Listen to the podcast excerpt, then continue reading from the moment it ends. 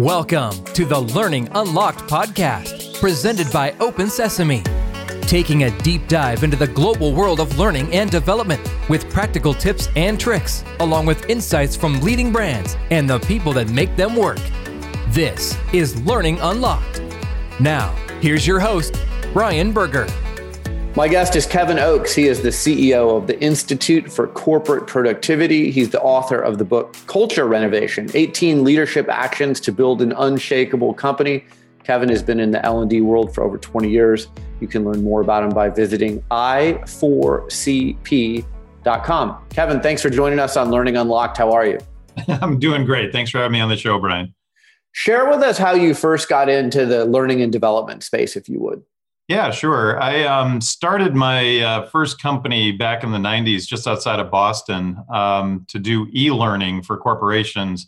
And this was long before the term was even invented, and it was even before the web, believe it or not. So we were doing CD-ROM-based e-learning. Wow. Basically putting classes that companies had inside their organizations onto a CD-ROM so they could deliver it, asynchronously to their audience. So that's how I got into the world of L&D and the world of HR. That's old school right there. It is. What attracted you? Myself too. That's the problem. What attracted you to this space? I first saw a technology-delivered learning program delivered on LaserDisc, believe it or not, dating myself even further, where surgeons were looking at different surgeries and being quizzed on what they saw and what they needed to do to operate on patients.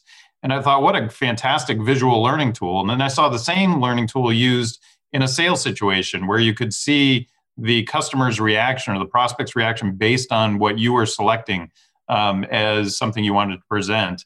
And I just fell in love with the whole concept of a different way to learn, a different way to educate people.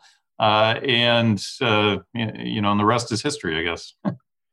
Then you wrote a book. Not many people write a book. What led you to want to write a book?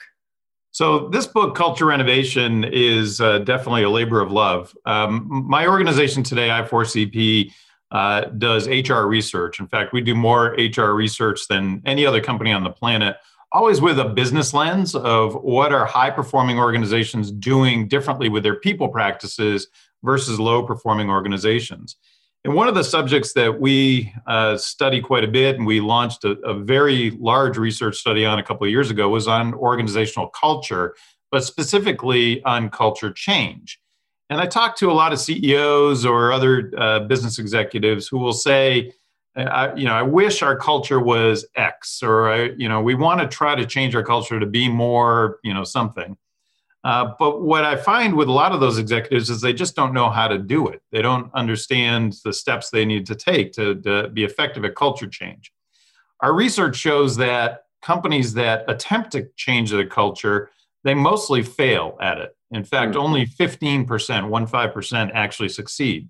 And so we honed in on those success stories and the companies that have had successful change to see if there was some kind of commonality or blueprint that other organizations could follow from a step-by-step basis. And that was the basis of the research and the basis of the book, where we created 18 leadership actions that companies can take with lots and lots of case studies of successful companies who have implemented those actions to effectively change organizational culture.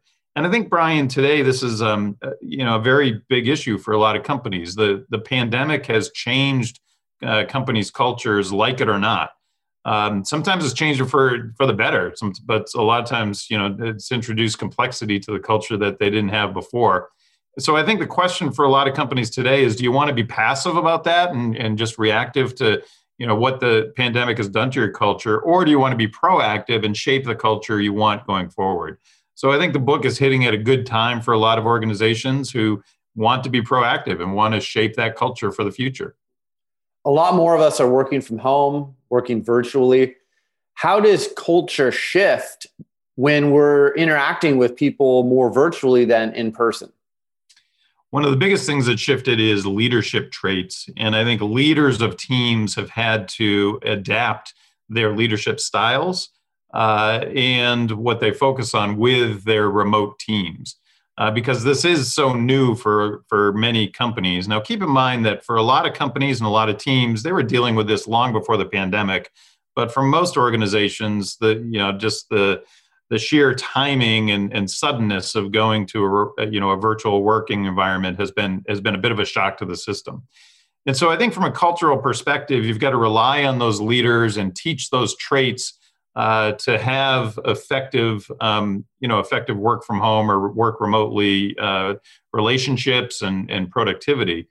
I think what we're seeing now, though, as companies are beginning to return to the office, there's quite a conundrum for a number of organizations. And I talk to a lot of heads of HR every day about this. They're struggling with the policies that they want going forward. Are we going to strongly encourage people to come back to the office? Are we going to require people to come back to the office? Or are we going to go into some kind of hybrid or flex model where people can work remotely if they want, maybe work remotely 2 or 3 days out of the week? The policies are kind of all over the map right now, Brian. And unfortunately for a lot of organizations, it's also having a big effect on the culture of the company. And depending on the industry you're in or the type of company you are, that effect can be very large or can be, minute. And so it's pretty interesting in our role, working with a variety of different companies just to see the different approaches that companies are taking. Are companies as cohesive as they were before the pandemic when everyone was working in person? Some are more cohesive, and I hear this all the time. And it's primarily because they've never seen the level of empathy shown by senior management or their direct manager in the past year ever before.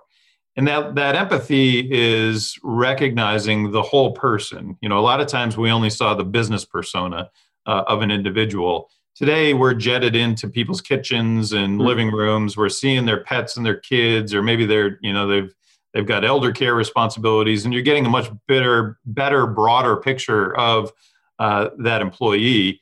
And I think to management's credit, in a lot of organizations, they're empathetic towards individual situations and trying to be flexible based on that. And so I think a lot of employees I talk to feel like as a culture, we've come together more because we're more open about the rest of our lives and more understanding about, what my peers are dealing with or what senior leaders are dealing with. In other respects, there's a mistrust in some organizations around remote work. If I don't see you, I don't know that you're actually working. And that's caused some CEOs to be very public about the fact that they want people back in the office and they don't think people are as productive working virtually. Jamie Dimon probably has gotten the most publicity around this from JPMorgan Chase. But also Reed Hastings, the CEO of Netflix, has said, I want employees back in the office. And many other CEOs have said the same thing. I think it's dangerous to make those edicts. I think a lot of employees are immediately sort of turned off by those edicts. And I think flexibility is probably going to be the key word going forward for most companies and trying to understand those individual situations. Are you seeing any trends of people who might have been hired to only be in the office before, but maybe they're in another state now and they can work virtually and a company's hiring them because, hey, I've discovered you can be a designer in another state and still work for me. You don't have to be in my state and in my office. Yeah, it's fascinating how we've changed our perceptions of jobs, of roles inside of organizations. And how employees have changed their perceptions of their employability, based on that. I was talking to one head of HR yesterday who's in Southern California. And when the pandemic hit, a lot of their employees headed to Montana, Idaho, Colorado, and discovered, boy, the cost of living out here is a lot different than Southern California. So trying to get those employees back, into the geographic region is going to be a challenge for that company. And the question is, do we even need to? Can we just let them stay where they are? There's been this sort of romantic notion of work from anywhere in some organizations, and they've said, "Hey, we don't care where you work." until they start talking to their benefits people and they realize, oh, we've got some tax implications here, and we've got to know where people are because we've got to know how, you know, how to tax and withhold taxes. You know, and there's complexities if you're going to go out of the country as well, that are the burden of the company. So there's some, you know, there's some parameters around, you know, the work from anywhere, work virtually. But I think it's opened up a lot of people's eyes around where can work be done from and how effective it can be when it's, you know, when it's not in the office. More of Learning Unlocked is coming up after this. Diversity, equity, and inclusion continues to be a top priority for businesses everywhere. Open Sesame has created a survey that will give you insight into where your organization stands on diversity. Aside from being educational, this survey is a powerful tool to help you understand areas of improvement and spark conversations about strategies for creating a more inclusive and equitable workplace. After you take the short survey, you'll get access to Open Sesame's DEI Toolkit, an online hub where you can find additional resources. Visit OpenSesame.com today to start your survey. Back to Learning Unlocked. Here's Brian Berger. You talk about human capital a lot in your book. Yeah. Explain to our audience, what is human capital? It's a fancy word for people. And it's not a great word, honestly, but it's the word the industry or the term the industry uses.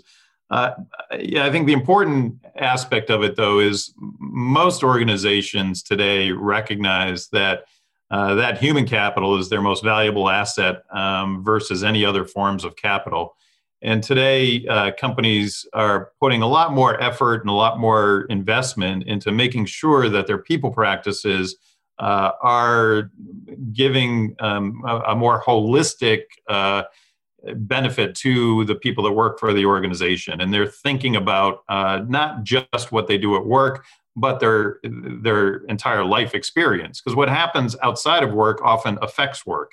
And so companies are trying to help their employee base manage that a little bit better. You know, whether it's social relationships, whether it's financial relationships. And we all know that, you know, a poor financial relationship can be very harmful in other areas of life. These companies are recognizing that they need to step up and help their employee base in ways that they maybe didn't in the past. We're also seeing that at the board level in organizations. A lot of boards of directors have over-architected on financial acumen for the directors, and they focus, you know, much more on the finances of the company when they go into board meetings or look at things in between board meetings. Today, they're starting to recognize the culture and the people are maybe even more important. You know, some of it's risk mitigation. You know, we've all read about some of the you know, miscues that different organizations have made, like, you know, Wells Fargo with their sales environment, or the 737 MAX tragedies at Boeing, or the emissions fiasco at Volkswagen. A lot of that was attributed to a culture that contributed to those problems, which, you know, had significant market cap implications for those companies. So boards are recognizing that these culture issues can be very risky if we are not aware of them, or if we're not doing things to make sure we have a healthy culture overall. And so they're paying more attention to it.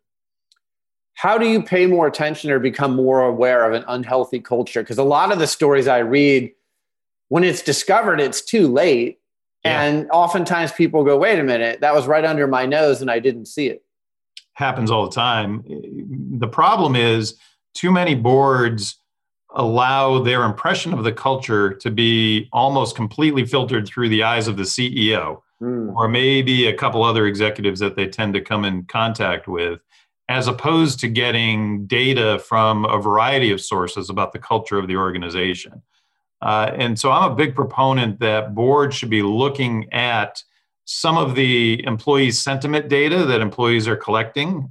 We do this all the time now through surveys internally, and during the pandemic, companies were surveying their employee base more regularly than they were before, but also gathering employee sentiment from external sources. So there's a lot of stuff on companies out on Glassdoor or Indeed, for example. Some of it can be very caustic, But if there's enough data, it's usually fairly accurate data, and has, even if it's caustic, has glimmers of truth. But if you can combine that or marry that up with the internal data, and then look at other indicators like unwanted attrition. I'm a big fan of employee net promoter score, which basically is asking employees, would you recommend this company to your friends and associates as a good place to work? You know, that can be always be a good indicator. All of those attributes or measurements are things that I think boards need to look at on a regular basis so that you can pick out those early warning signs and not be reactive when suddenly something that was right under your nose, you know, suddenly erupts. You just mentioned some of them, but if you're an employee at a company and you want to share ideas, you know, I'm observing this, I think we could do this better. Here's an idea for something we're not doing. What's the best way for employees to share ideas? More and more organizations are moving to an always-on active listening strategy. And what that means is there's a platform that allows them to share those ideas, Brian. And there's an environment where it's psychologically safe to share those ideas. That's often the biggest issue inside of companies, is that, you know, if I do speak up, I should feel safe in doing so. I don't want to be in an environment where I'm going to immediately be, you know, berated or you know, penalized, reprimanded for sharing my opinion, even if it's not a popular opinion.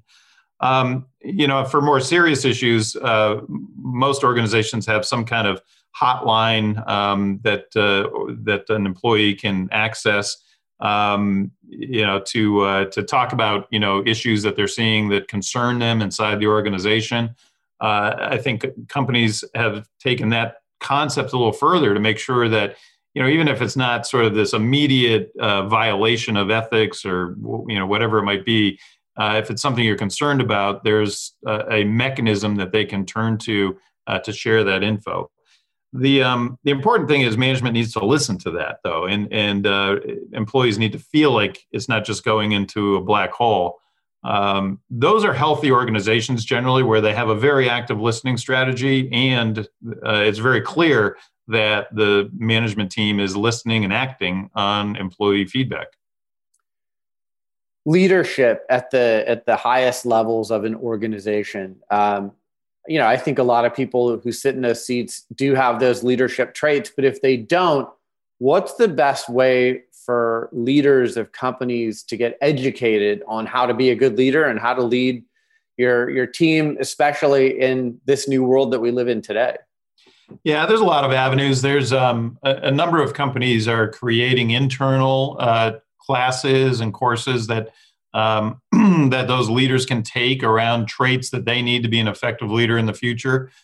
We have found through our research that there are new leadership traits that will probably be in place for quite some time based on our new reality of flexible and hybrid work, that people are working into those classes. There's also a number of external courses, though, and some excellent courses out there. And, you know, a company like Open Sesame has a lot of those courses available to companies that will help educate on those new leadership traits that organizations need.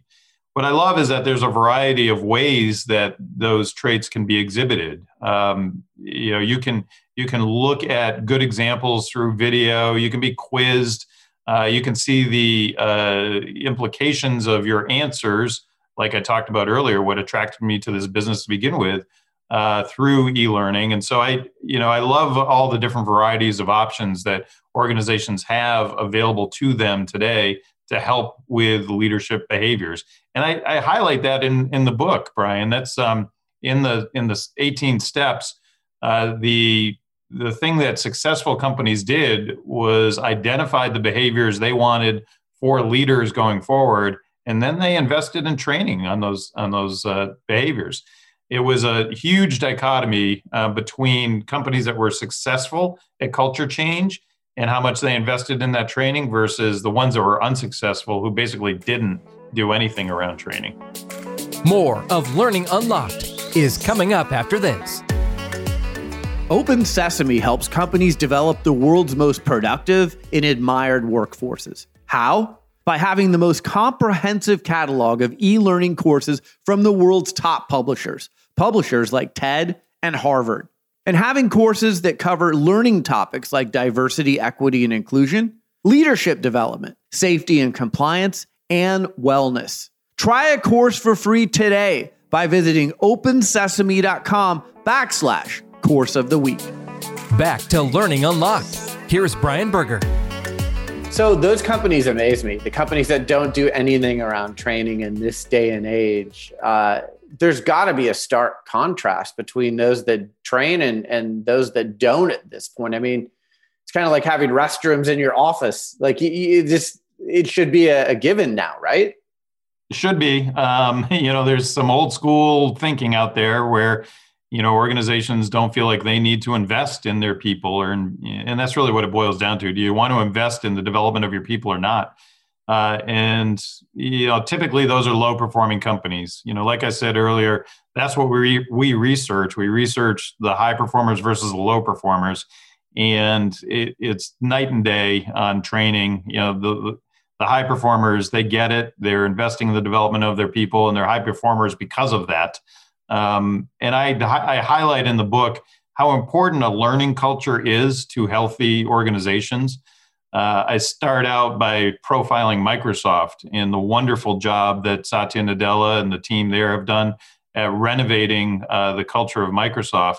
Learning is front and center. And Satya has been very vocal in saying, I want a culture of learn-it-alls, not a culture of know-it-alls. And that learning is something that he's passionate about and he wants his employees to be passionate about. And unfortunately, it does kind of fall back to what is the leader passionate about. And if you've got a company where you've got a CEO or a senior team that just doesn't appreciate the value of learning, it's going to be an uphill battle to try to get more learning into that organization. How much does a history of an organization play into its culture? A lot. I didn't really describe why we labeled the book the way we labeled it. Most people, when they talk about culture change, they use the word transformation, which is an inaccurate term to use because most companies don't completely transform their culture or start from scratch. Instead, what they do is they renovate their culture and they take the history of that organization, what made them great to begin with, maybe their original purpose, a lot of their values, and they carry it forward and renovate like you would an old house. In an old house, you're going to keep what's unique about that house, what's hard to replace about that house, but you're going to update it so that you can increase the value in the future. And that's exactly what the smart companies are doing about their culture. They're renovating so they can increase the value in the future. And so history plays a big part. And I talk a lot in the book about what aspects of your history do you want to bring forward? Do you want to highlight that really strengthen what you're trying to do long-term? And companies with rich histories, it's important to recognize those. It's important to celebrate those rich histories and educate employees about why some of the norms that you have today are rooted back in that history. That to me is always a trait of a very solid, healthy culture. So I think history is a big part of it. Before I let you go, trends that we should be paying attention to. I know we've already discussed some of them, but are there any additional trends that companies should be paying attention to? Well, I think if there's one thing that a number of organizations rediscovered during the pandemic, it was the value of transparency and being very open and honest that you don't always have the answers. I think some of the companies that came through the pandemic the best were the ones who said, we're making decisions based on today. We're not really sure what tomorrow's going to look like. And we may change our mind. We may change that policy, but they're being very open and honest. And so our research has always found that transparency, I don't know if I call it a trend, but it's something that companies are recognizing is more and more important going forward.